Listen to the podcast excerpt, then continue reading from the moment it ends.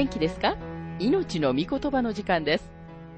この番組は世界110カ国語に翻訳され、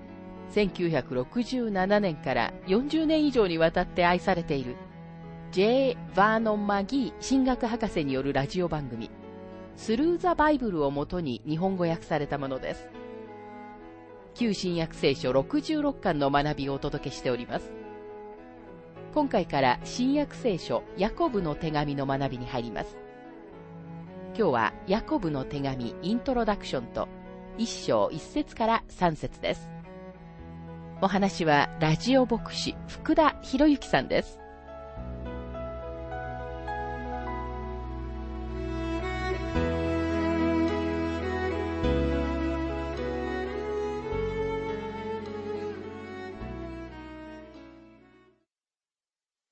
さて、今回から新約聖書、ヤコブの手紙の学びに入りますが、ヤコブの手紙は、ヤコブの手紙、第一、第二ペテロの手紙、第一、第二、第三のヨハネの手紙、ユダの手紙を含み、慣例として一般書簡と呼ばれている一連の書簡の最初のものです。これらの書簡は、特定の個人や特定の教会宛に書かれているのではなく、教会全体に当てられていて、全般的または一般的であるという意味で、普遍的な書簡と呼ばれています。この手紙の著者が誰であるかという問題ですが、ヤコブという人物がこの書簡を書いたということには何の疑問もありません。でもでは、どのヤコブが著者だったのでしょうか一部の人たちは、新約聖書の中には、ヤコブという名前の人物が少なくとも4人はいることを見つけています。はっきりと誰だかわかるヤコブは3人いると思います。一人目のヤコブは、ヨハネの兄弟で、ゼベダイの息子の一人だったヤコブです。ヨハネとヤコブは、主に雷の子と呼ばれていました。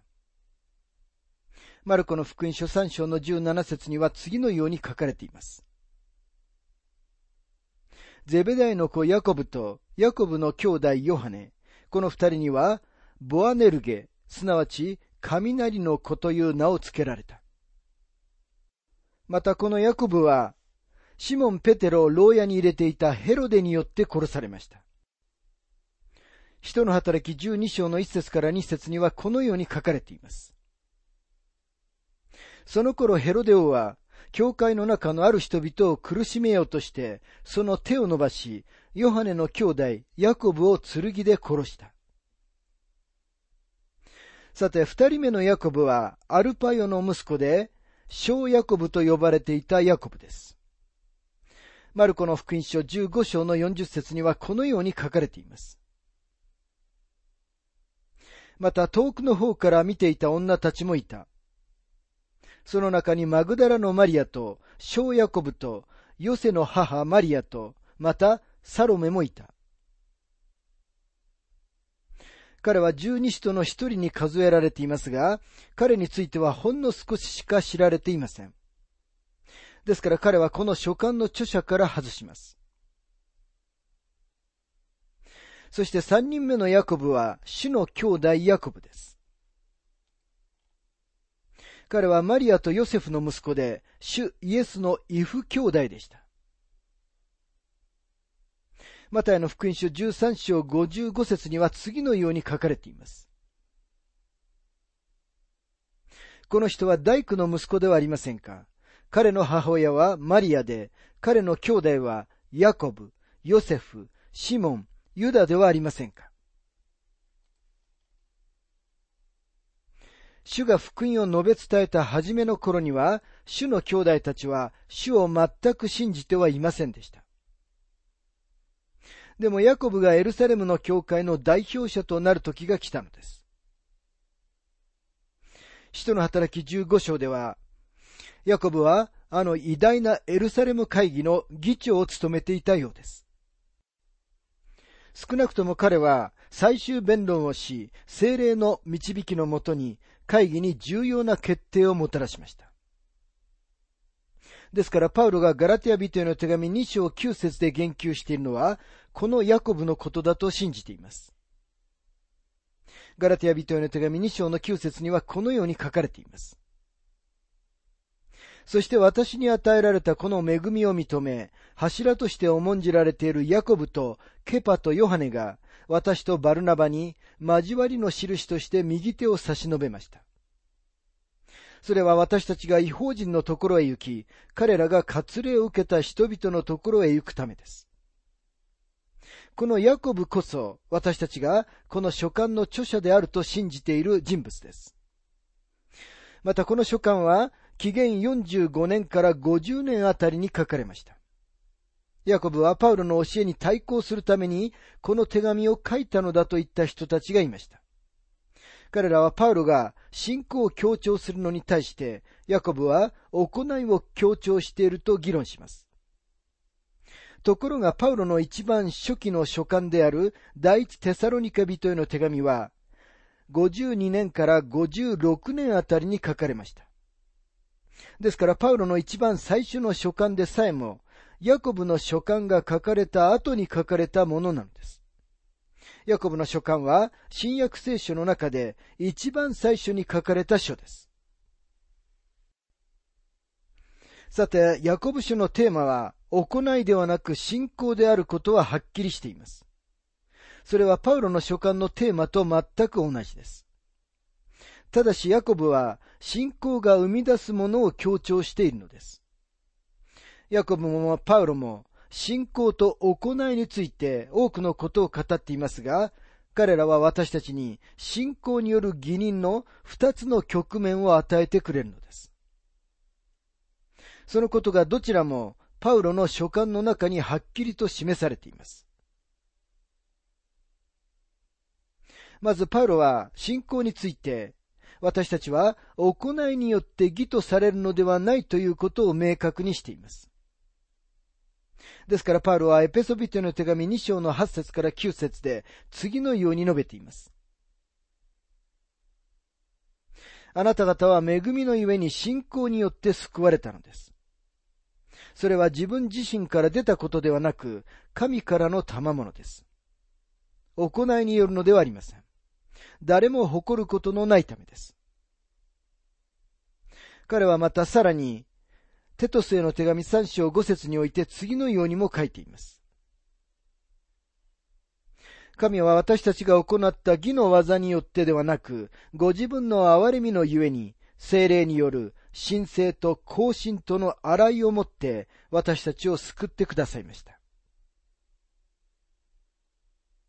二つ目にパウロは行いについて、私たちは行いをするために義とされたということを明確にしています。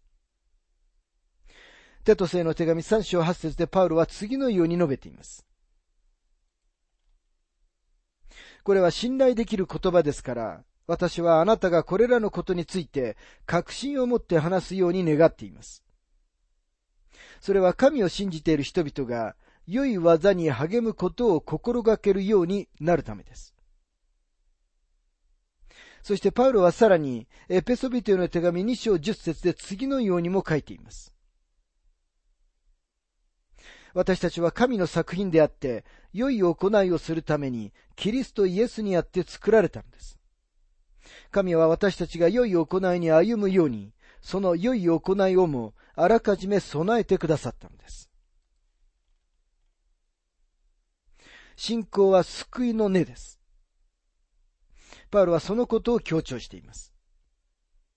そして行いは救いの実です。ヤコブが強調しているのはそのことなんです。あるいは次のように表現することができるかもしれません。信仰が救いの原因であり、行いは救いの結果であるというわけです。パウロが行いはあなたを救うことはないというとき、彼は立法の行いについて語っています。ヤコブが行いは必要不可欠なものであると強調するとき、彼が語っているのは信仰の行いについてであって、立法の行いのことを語っているのではありません。ですからヤコブは2章18節で次のように言っているのです。さらにこういう人もあるでしょう。あなたは信仰を持っているが、私は行いを持っています。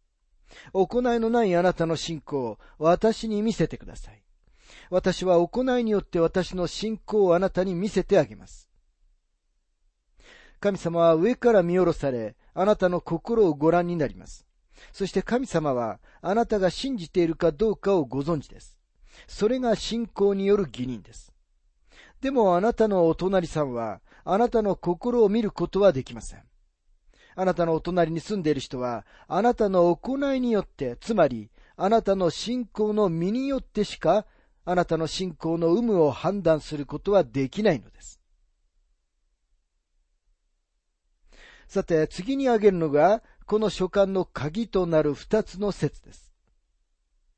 一つはヤコブ書の一章の二十二節。また、御言葉を実行する人になりなさい。自分を欺いて、ただ聞くだけのものであってはいけません。二つ目の鍵となる説は、ヤコブ書の二章の二十節。ああ、愚かな人よ。あなたは行いのない信仰が虚しいことを知りたいと思いますか？ヤコブの書簡はキリスト教の教理ではなく、倫理を取り扱っています。ヤコブはまさに実際的なものに迫りますが、信仰という主題からも離れることはありません。明らかにヤコブという人はとても実際的な人物でした。伝統的には彼にはラクダの膝を持つヤコブという名前が与えられたと言われています。なぜなら彼はとても長い時間膝をついて祈っていたと伝えられているからです。実際的な性質のゆえに、この書簡は三条の水訓と同時に信玄と比較されてきました。ヤコブは信仰による義人は行いによって実演されると主張します。信仰による義人は一章から二章にある行いと三章にある言葉とそして四章にある世俗的であること、そして五章にあるお金持ちたちへの警告の中に注ぎ入れられなければなりません。さて、それでは、ヤコブ書の一章の本文に入りますが、繰り返しますが、ヤコブの書簡はとても実際的な書で、キリスト教の教理よりもむしろ倫理を扱っています。ヤコブはまさに実際的な問題に迫りますが、同時に彼の書簡全体を通して信仰という主題も見られます。ヤコブの手紙の強調点は、信仰によって生み出されるところの行いにあります。最初の三つの章では、ヤコブは純粋な信仰の検証について語り、神様が信仰を試されるいくつかの方法を私たちに教えてくれます。ヤコブ書一章の一節神と主イエス・キリストのしもべヤコブが国外に散っている十二の部族へ挨拶を送ります。ここには神と主イエス・キリストのしもべ、ヤコブと書かれています。しもべとは文字通り奴隷のことです。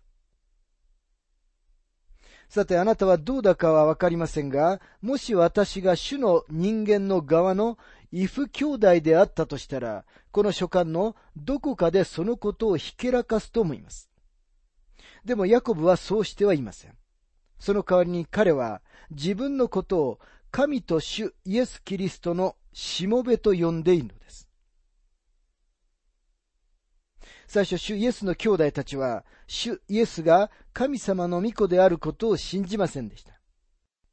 彼らは主と一緒に育てられ、主と一緒に少年時代を過ごしたのです。彼らは主が成長するのを自分たちの目で見ていました。彼らは主が普通ではないことには気づいていましたが、彼らは主がこの世の救い主であることは信じなかったのです。主イエスはこの地上におられた時にはとても人間的であったので、主の兄弟たちでさえ最初は主を信じませんでした。もちろん自分の家族はいつでも御言葉を述べ伝えるのが一番難しい人々ですが、それでも私たちは根気よく彼らに御言葉を述べ伝えるべきです。ヤコブは自分の血のつながった兄弟としてだけでなく、自分の救い主として主イエスを知るようになり、そして主の奴隷になったのです。ヤコブが主をどのように読んでいるかに注目してください。彼は主の正式の名前である主イエス・キリストという名前を使っています。ヤコブはここで、この方は私の主であると言っているのです。イエスというのが主の人間としての名前であり、ヤコブは主を自分の異父兄弟イエスとして知っていました。でも同時に彼は主をキリストとして知っています。つまりこの世の罪のために来られ、死なれたメシアです。イエスというのは、ただの名前ではなく、主が人々を彼らの罪から救われることのゆえに、イエスと呼ばれたのです。国外に散っている十二の部族へ挨拶を送りますと書かれています。ヤコブがイスラエルの信者たちのことを指しているのは明らかです。彼はこの当時のクリスチャンのユダヤ人たちに宛てて手紙を書いています。結局のところ初代教会はかなり長い間100%ユダヤ人で形成されていたのです。数人の違法人たちが信者になり、その後に現在はトルコとなっているローマ帝国の中心部で爆発的なリバイバルが起こりました。それは小アジアの7つの教会が位置していた場所です。でもヤコブは明らかにこのリバイバルが起こる前にユダヤ人信者たちに向けて書いているのです。国外に散っている12の部族へ挨拶を送りますと書かれていますが、今日人々はイスラエルの失われた10部族について語りますが、本当に失われた部族はありません。神様が彼らを世界中に散らされたのです。イギリスにもアメリカ合衆国にも多くのユダヤ人たちがいますが、それでも彼らはそのどちらにも落ち着いたわけではありません。彼らは世界中のすべての大陸にいます。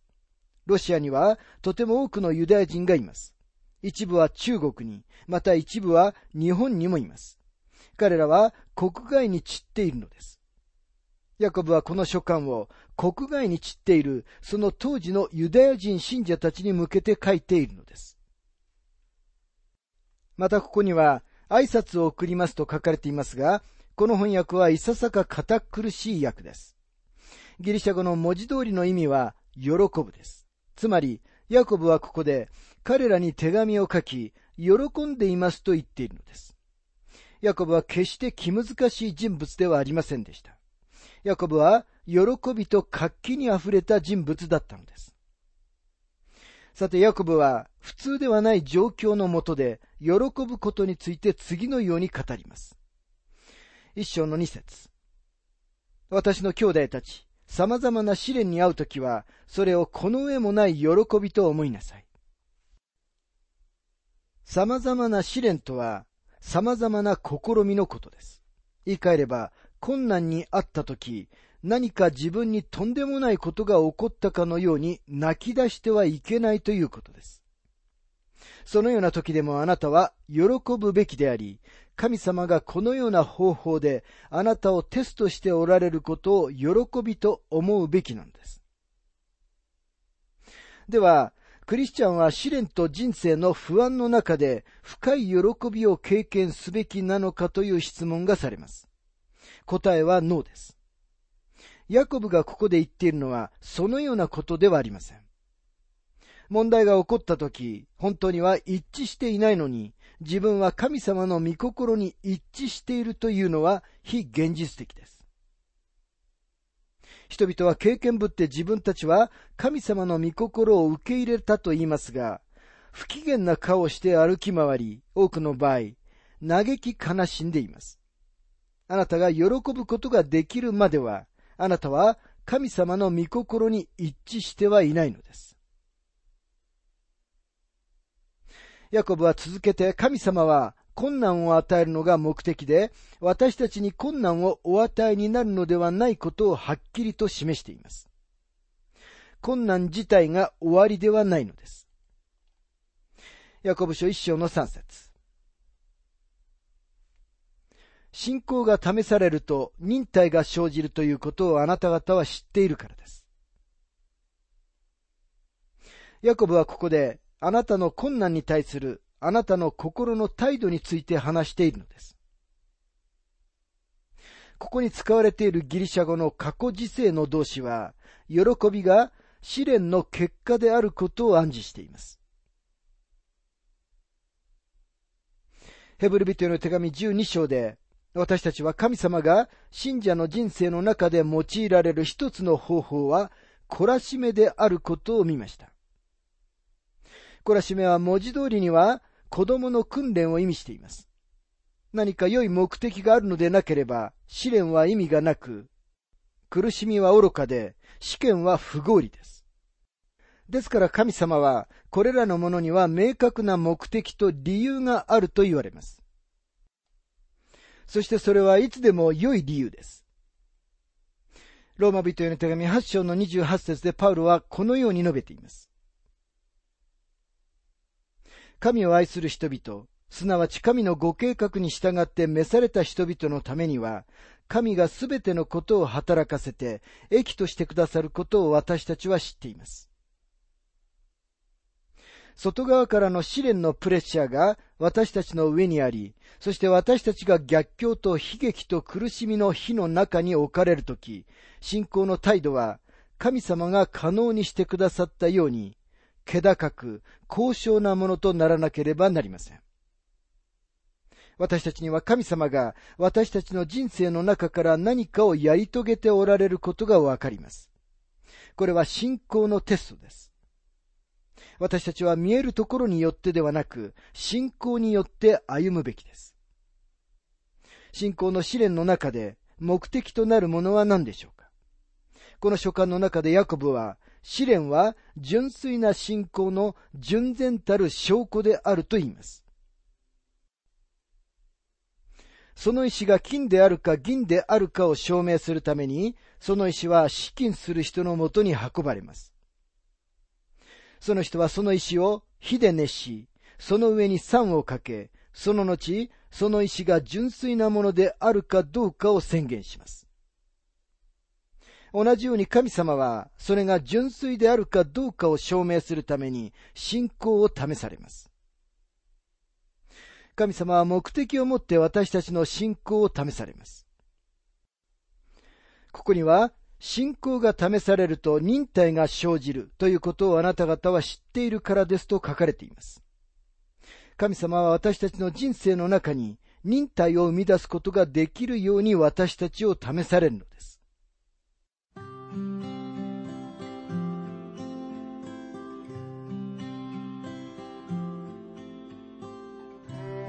命の御言葉、お楽しみいただけましたでしょうか？今回は、ヤコブの手紙イントロダクションと、一章一節から三節、神様は試練によって信仰を試されるというテーマでお届けしました。お話は、ラジオ牧師、福田博之さんでした。なお、番組では、あなたからのご意見、ご感想、また聖書に関するご質問をお待ちしております。お便りの宛先は、郵便番号592-8345大阪府堺市浜寺昭和町4-462